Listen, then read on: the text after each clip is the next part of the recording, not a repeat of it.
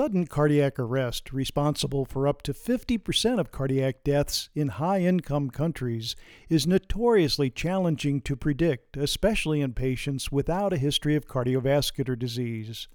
A recent study presented at the annual meeting of the European Association for the Study of Diabetes revealed significant findings about the risk factors of sudden cardiac arrest in people with type 2 diabetes. The research led by Amsterdam University Medical Centers analyzed almost 4,000 type 2 diabetics and found that certain commonly prescribed antibiotic, antipsychotic, and prokinetic drugs, which are known to alter the heart's electrical function, increase the risk of sudden cardiac arrest, or SCA.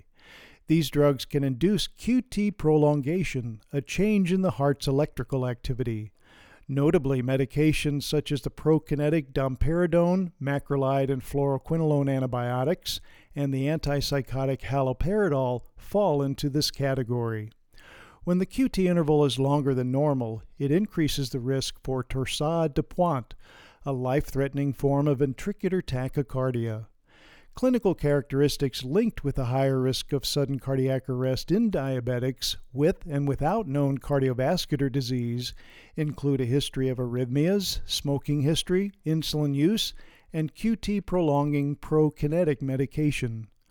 For diabetics with known CVD, factors such as albuminuria, heart failure, and QT-prolonging prokinetic medication were associated with increased SCA risk. Meanwhile, for type 2 diabetics without known cardiovascular disease, risks include low fasting glucose, severe hypertension, the use of QT-prolonging medications, and dyslipidemias, including low HDL and high LDL. According to the authors, general practitioners should already be aware that classic cardiovascular risk factors, such as high blood pressure, raise the risk of sudden cardiac arrest in diabetics.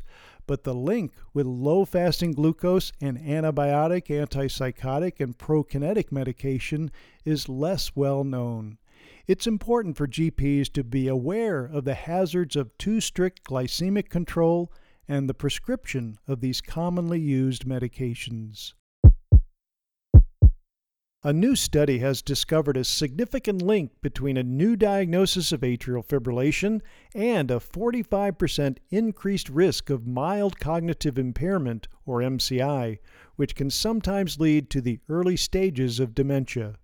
Besides the increased MCI risk following an atrial fib diagnosis, other MCI risk factors included older age, female gender, clinical depression history, stroke, and socioeconomic deprivation.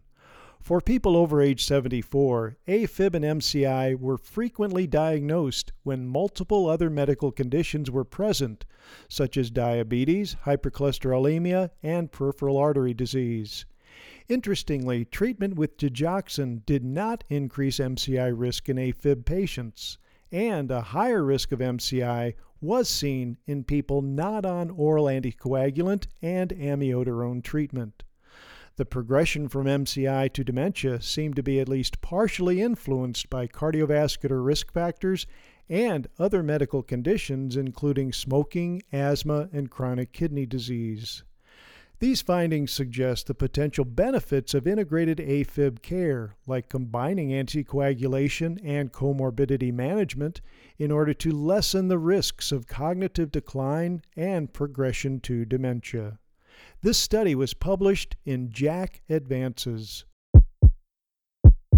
A recent retrospective cohort study was conducted in 13 Ontario hospitals from January 2015 through December 2021 to determine the potential risk associated with the combined use of the antibiotic ceftriaxone and the proton pump inhibitor lansoprazole in adult medical inpatients.